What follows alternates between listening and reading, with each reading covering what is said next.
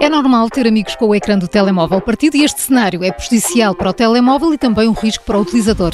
Neste nosso primeiro Minuto Smart vamos conhecer as razões. Bruno, o que fazer quando temos o ecrã partido? Bem, antes de mais, ter cuidado, Maria João, porque de facto é vidro e quando manuseamos estes equipamentos todos os dias, os vidros partidos, cortamos uh, diariamente e, portanto, convém ter algum cuidado. Os utilizadores que continuem a fazer chamadas com o smartphone partido correm também esse risco ao encostar o smartphone à face e, portanto, convém mesmo ter esta noção que é vidro. Depois, para além disso, a estanquicidade do próprio equipamento fica comprometida e, portanto, vai entrar muito mais pó ou poeiras do que aquilo que seria desejável.